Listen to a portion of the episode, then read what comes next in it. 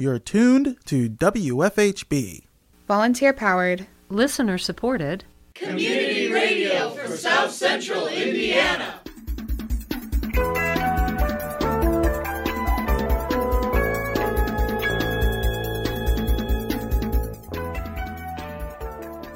Good afternoon. Reporting for W F H B, this is Cade Young. And I'm Noel Herhusky-Schneider. This is the W F H B Local News for Wednesday, November fifteenth, twenty twenty-three. Later in the program, W F H B News continues its coverage into the proposed expansion of the Charles C. Deam Wilderness Area in the latest episode of Deep Dive: W F H B and Limestone Post Investigate. Also coming up in the next half hour, Artificial Grandchildren on Better Beware, your weekly Consumer Watchdog segment on W F H B. More in the bottom half of our program. But first, the latest edition of Deep Dive.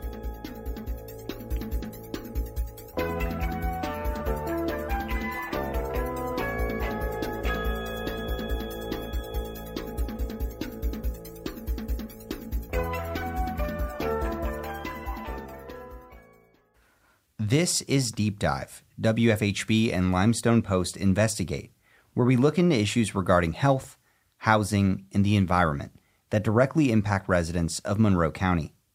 We are looking into the Hoosier National Forest and the Charles C. Deam Wilderness Area within it. Last week, we explored recent legislation introduced by Senator Mike Braun, which would expand the boundaries of the wilderness area. This week, we dive deeper into the history of the land and what it was before it was a wilderness area. During our research on the history of the Hoosier National Forest, one thing we noticed is that most of the history centers around European settlers. The U S Forest Service does acknowledge that there were people living here before the colonists, but does not go into much detail about who, when, and where. We were curious to learn more about what the Hoosier National Forest was like before there was a wilderness area, and before what the Forest Service dubs the Pioneer Era. To learn more, we spoke with Indiana University Professor of History and Native American and Indigenous Studies, David Nichols. My name is David Nichols, and I'm a professor of history and Native American and Indigenous Studies at Indiana University, Bloomington. I'm a specialist in Native North American history and in the history of early America. Nichols shared with us a history lesson surrounding the North American indigenous peoples and cultures that have lived in Indiana and surrounding areas. There are many places to begin the story of Native people in, in Indiana. Um, the Miamis, for instance, say that they have always been here and that they originated from what they call the coming out place, which is the headwaters, or rather the mouth of the Saint Joseph River, where it empties into Lake Michigan. Archaeologists have determined that human beings were present in North America by about, I believe, twenty thousand years ago, if not earlier, is, are the most, um, are the oldest currently accepted findings. And ethnohistorians, that is to say, people who study the history of indigenous people, estimate that there were people in southern Indiana by about fourteen thousand years ago. And most likely the first human beings in Indiana entered the boundaries of the modern state from the south, because the northern part of Indiana was still covered with glaciers uh, until about ten thousand years ago. So the, the state was sort of settled by people from south to north.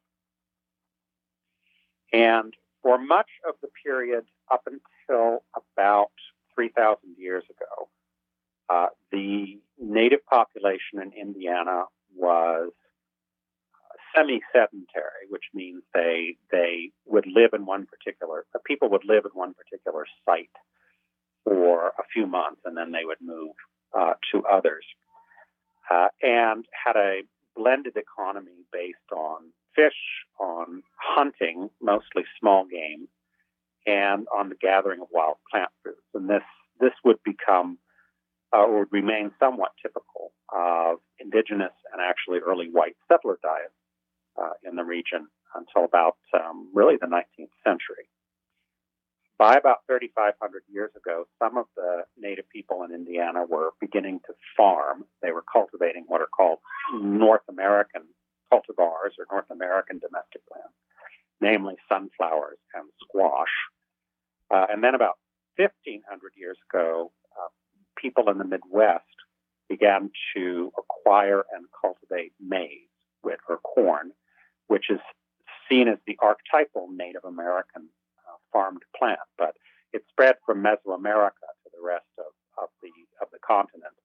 And uh, the spread to this region was relatively slow because uh, Native people had to develop varieties that would grow um, with a, a shorter in a shorter growing season with with fewer frost-free days.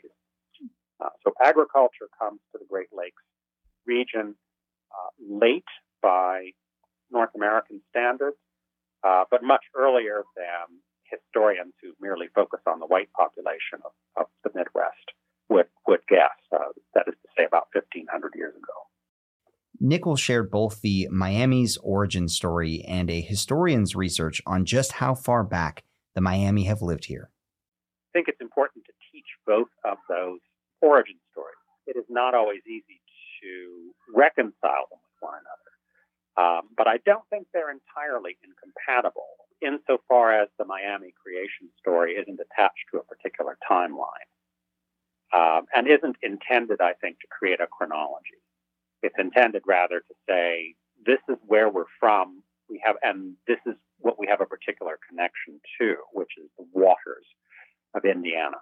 Um, the Miami name means downstream people, and I suspect that that is because, or rather that refers to their pattern of settlement in the protohistoric period from the headwaters of the Miami up in present-day Fort Wayne uh, down to approximately present-day Vincennes or a little further south.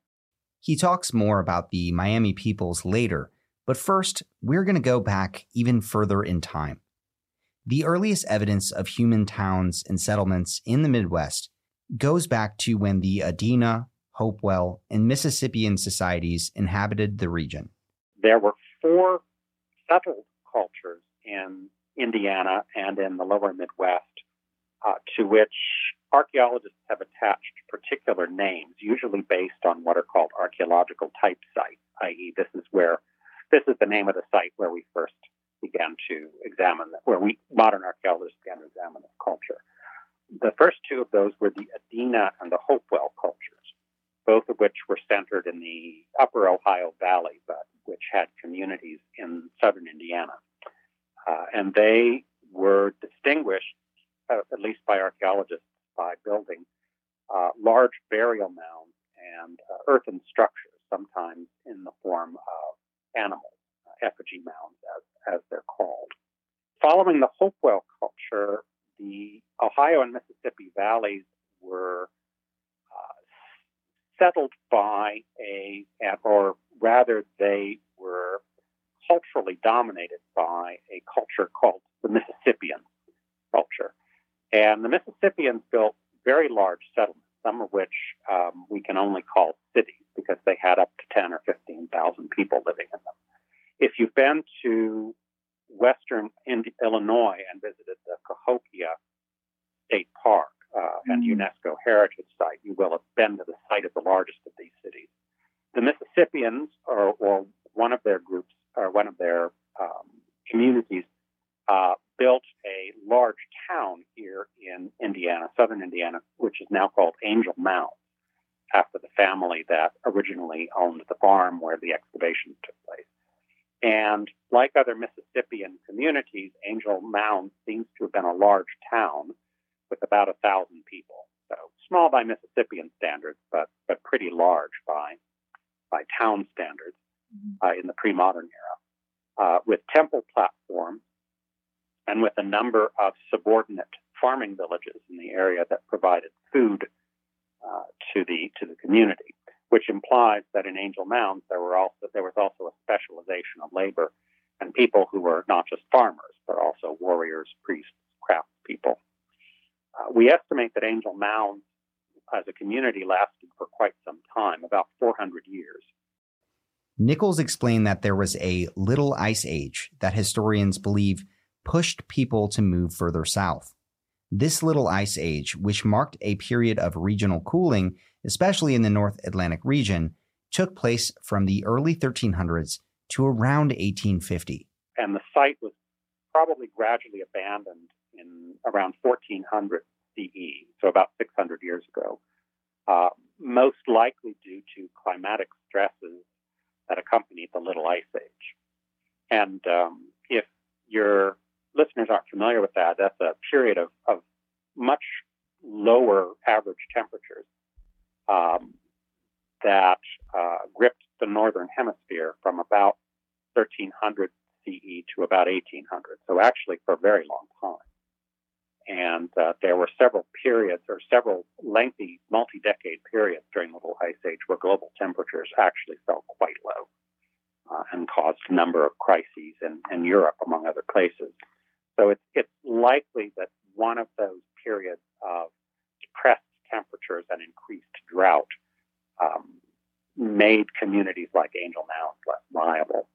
We know that there was at least one sort of late Mississippian culture in Indiana after Angel Mounds was mostly abandoned.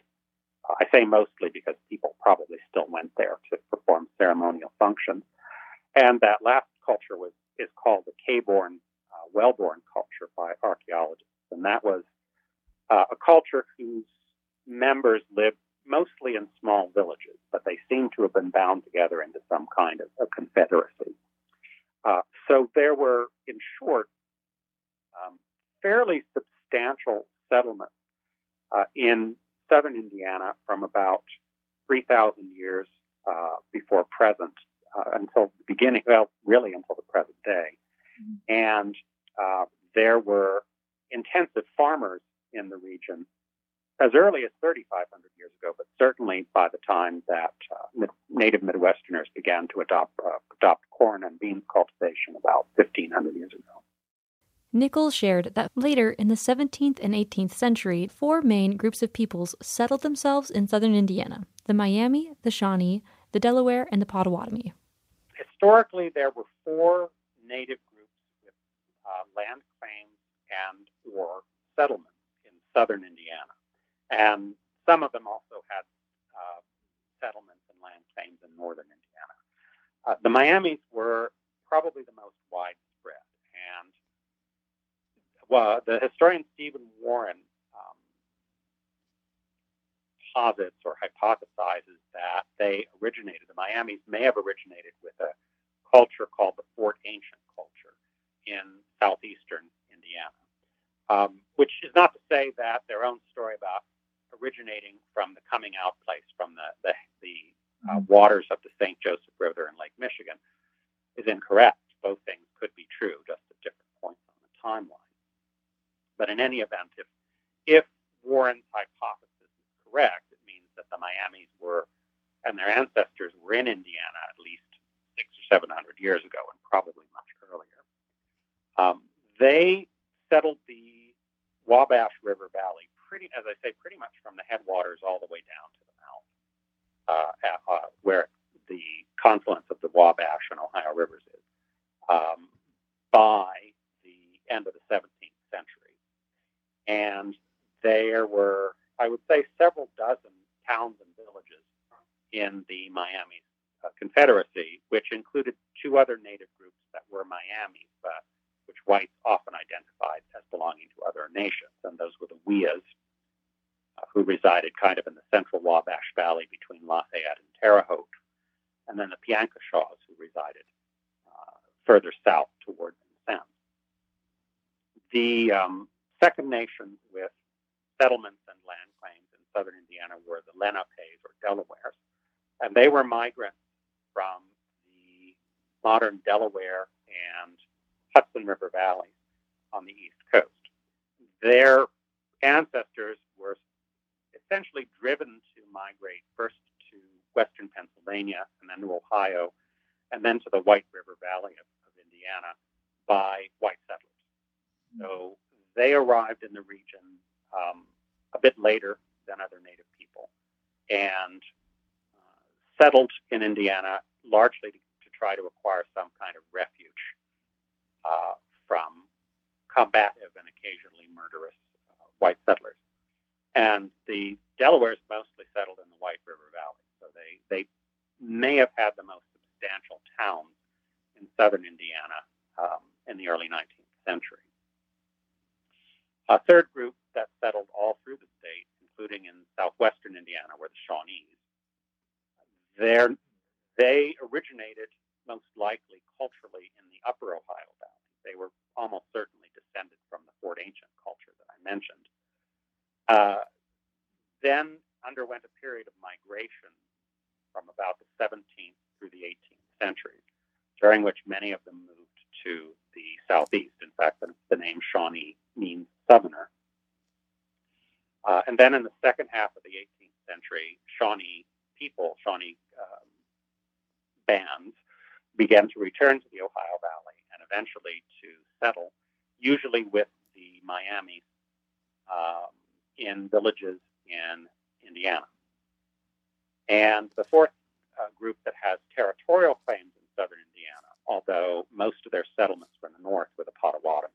Mm-hmm. And um, they were the largest Native American community in, or Native American nation in Indiana by population at the time of removal in the eighteen thirties. They were part of a group, a large group of Native peoples uh, referred to as the Anishinaabe. And when I say referred to, I mean that's what they call themselves, because Anishinaabe means the people. Their ancestors migrated. This is this is according to their own story, mm-hmm. uh, into the Great Lakes region about twelve hundred or thirteen hundred C E from uh, somewhere in northeastern Canada. That's according to their migration story. And the Potawatomi and their kinfolk, the Ojibwas and the Ottawas, say that they settled in the Great Lakes region because there was wild rice here, uh, which was an aquatic grain that Anishinaabe, and including Potawatomi women, uh, harvested in, I believe, in the fall, but I'm not one hundred percent sure. And in fact, the Potawatomi in Indiana uh, continue to harvest wild rice until the removal era. Uh, and there are efforts now by Potawatomi scholars to try to determine where the wild rice uh, stands that they harvested were, because they've mostly been drained mm-hmm. uh, for agriculture in the nineteenth and twentieth centuries. Nichols shared that European colonists arrived on the scene in the early eighteenth century. The first yeah. Europeans arrived in Indiana uh, in the eighteenth century or a little before, and those those are predominantly French fur traders, uh, some of whom intermarry with native families, uh, and some French missionaries, although um, there are not any substantial mission settlements or, or um, Christianized settlements outside of Vincennes. Uh, prior to the time of the American Revolution, there are, there are Native people who are Christian converts, at least nominally, uh, but there aren't any large mission settlements like there were in, in New Mexico or Canada. Um, the Shawnees begin to establish their settlements in the state, or perhaps I should say reestablish, because they were probably Fort Ancient people, Shawnee ancestors, uh, in present-day Indiana before Uh, fourteen hundred. Uh, but the Shawnees begin to reestablish settlements in Indiana no later than, I think, the seventeen nineties, which is about the time that Delawares begin to establish townships on the White River. Uh, and then the Potawatomi have a fairly large number of villages and towns in northern Indiana before eighteen hundred. I believe that the first Potawatomi settlement in northern Indiana date to at least the seventeenth century, um, but some may have explored the region beforehand. The, they were part of the Anishinaabe, who, by their own telling, uh, migrated to the Great Lakes region about seven hundred years ago. Um, so they, there wouldn't have been Potawatomi in Indiana before that, at least not according to their own uh, story. And I don't think that archaeological there's archaeological evidence that there were very many prior to sixteen hundred. Following the American Revolution, the new U S government started to take the land and sell it, removing Native Americans from the land they lived on. Anyway, by the time of the American Revolution, all four of these Native groups were settled in Indiana, or were about to be. And the Revolutionary War established the United States as a new government, uh, and a new government that had a at least nominal claim to all of the land east of the Mississippi River, uh, which Great Britain had simply turned over to the United States in the Peace Treaty. And the Revolution also created a American government that was in debt, uh, quite severely in debt, actually, because the War for American Independence had been expensive, and like most wars, it had been financed uh, through borrowing.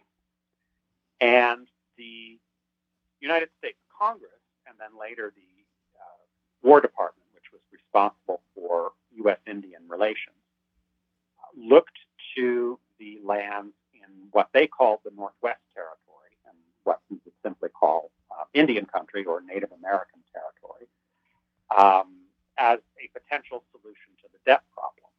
That is to say, they thought, well, if we can find some white people with money, uh, we can trade them the land that supposedly is ours uh, in exchange uh, for money with which to pay off our debt, our national debt. The problem was that land, of course, was already owned by Native people, um, and the Native nations of Indiana were not enthusiastic about surrendering their land to the United States so that it could pay its debt, especially, especially since uh, at least some of the Native peoples of Indiana had been allies of Great Britain during the War for Independence. So there was a, a period of several decades after the American Revolution um, where the United States alternately waged war on Native people in what it again called the Northwest Territory and later called Indiana Territory, uh, and then alternately tried one way or another to finagle land cession treaties, that is to say land surrender treaties, uh, from Native American nations. And the ultimate outcome of that process was that the United States um, acquired and sold enough Native American land, mostly in the southern part of Indiana, um, to allow white settlers to colonize um, the southern part of the state, pretty much from the latitude of Terre Haute southward, uh, which is where the, the major white settlements in Indiana were right up until, the, I think, the Civil War. I think the largest town in Indiana actually was Madison, down on the Ohio River for, for some decades in the middle of the nineteenth century. Um, and once that large white population was entrenched, so to speak, in Indiana, uh, they formed a potential reservoir of, of gunmen who could and actually did coerce the remaining Native people into leaving. Uh, and they also formed an interest group in Washington, D C, because in, once Indiana became a state, it had congressmen and senators who could speak on behalf of its white settlers' interest. But it had essentially a, a lobbying group or a, a, a group of spokesmen in Washington, D C who could pressure the U S government into acquiring the remaining Native lands within the state. And the U S government did so through a series of mostly coerced uh, treaties between eighteen eighteen and eighteen forty or so. And it was under those treaties the U S compelled Uh, the Native people in the state who were still there to leave and to move to what the U S called Indian Territory, uh, and which we now call the state of Kansas. That was to be the site where the U S government would relocate those Native Americans who lived uh, in the Old Northwest, whereas Oklahoma, or uh, the southern part of Indian Territory, would be for Native people from the southeast. Nichols said that although the Miamis were forced to move to Kansas, slowly but surely, many returned to their homeland over time. And I, I want to make sure I, I bring that up. The Miamis were, or a large number of them were compelled um, by federal troops and I think by state militia as well, to leave their remaining communities in northern Indiana in eighteen forty-six. Uh, the nation had been compelled to sign a, a removal treaty and then had managed to delay removal for a few years. Uh, but then the United States forced uh, a large number of the Miamis to leave Indiana and move to Kansas. And after about a decade or so went by, some of those removed Miamis began to come back in small groups and slight, not surreptitiously, but in small groups, so they wouldn't be noticed, Indiana. And up until the end of the nineteenth century, the United States government recognized that there were still Miamis in Indiana and ha- let them have their own agent and their own recognition, and then terminated it because it, it only wanted to maintain one Miami, recognized Miami government, I think in about eighteen ninety-five. But that is all by way of saying that the number of Miamis in Indiana today, I think, is at least equal to, if not greater than, the number of Miamis. Or rather, that was the case in nineteen sixty. Um, today, the, the numbers, I think, are, are are different. But there was a period in the twentieth century when there were more Miamis in Indiana than in, than in Oklahoma, even though uh, that was supposed to be more than a century after removal. Um, so the U S couldn't, as it turned out, effectively prevent uh, at least some Native people from returning to their homeland. And particularly uh, found it difficult to prevent Native people from returning or staying if they had the resources to go to the same land offices that white settlers were using and buy back part of their land. Um, the Pokagon Band of Potawatomi, who reside in southern Michigan, very near the state border, um, bought back, or some of them bought back at least, some of their lands from the U S government in the eighteen thirties. Uh, and when the U S government tried to make them remove a state judge in Michigan, uh, Epaphroditus Ransom, um, blocked the order and just said, you can't. They own their land um, by the laws of the United States, not by treaty or any other any other means. And so they're still there. Uh, and in fact, recently, the Pokagon Band bought additional land, I think, for their headquarters in South Bend, Indiana. Uh, so there is a recognized Native nation that has land now in Indiana, as well as a recognized Native nation, the Miami, uh, which has a large number of its affiliates, that is to say the Indiana Miamis living here in the Hoosier State. Nichols shared his perspective on wilderness and how the Hoosier National Forest and the Charles C. Deam Wilderness Area, in his eyes, are not true wilderness areas. I am reluctant to, to call any place in North America certainly a wilderness, just because the that implies that it is a region that human beings have never set foot in. And I suspect that pretty much every square mile, if not every square foot of North America, has seen some type of human activity in the last twenty thousand plus years. So I, I don't know that there are any authentic wildernesses in North America. Now, the Wilderness Act has its own language. Um, as a historian, I usually confront wilderness as meaning what seventeenth and eighteenth century European American colonists meant it to mean, which is to say a land that no human being has ever touched. I don't think there's there's any place in North America of which that can be said to be true. Uh, I think uh, we today our wildernesses are very cultivated, mm-hmm. um, and that's that's part I think of the goal of, of state and national park services is to create an experience that is both wild but also safe. And uh, making, I mean, and I, I think for Native people, that was kind of how they looked at regions that were, that whites would call wilderness. Um, you know, we don't have our settlements here, but we're very familiar with this place. Many of us have been in it. We've given names to the natural features so that we know what they are. We're familiar with uh, the animals that that live there and how dangerous they are actually likely to be, that is that coyotes aren't necessarily that dangerous, although Europeans felt differently. Um, so they had a greater familiarity with, with the land and the flora and the fauna that made them look at wilderness as something familiar and indeed to be used and, cult- and, and almost cultivated, which was not true of the, the less, adapt- let, let us say, less adaptive white settlers who came with a greater degree of ignorance. You've been listening to Deep Dive, W F H B and Limestone Post Investigate. To read the full article written and photographed by Stephen Higgs, visit limestone post magazine dot com. To submit feedback to W F H B, you can email deepdive at w f h b dot org.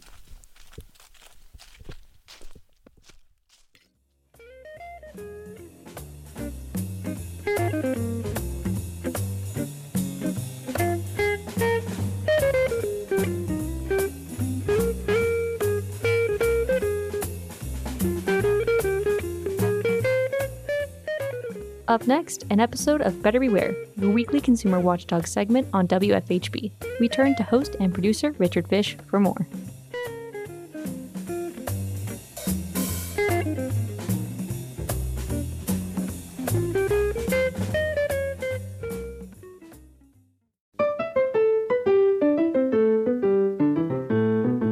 Welcome to Better Beware. Here's your consumer watchdog from W F H B Community Radio with the latest information and helpful hints designed to keep your head out of the clouds, your feet on the ground, and your money in your pocket.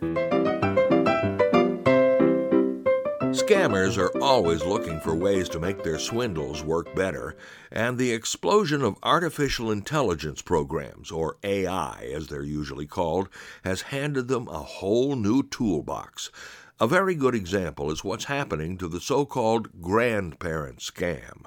That's when you get a phone call that appears to come from a member of your family who's in trouble and needs money urgently.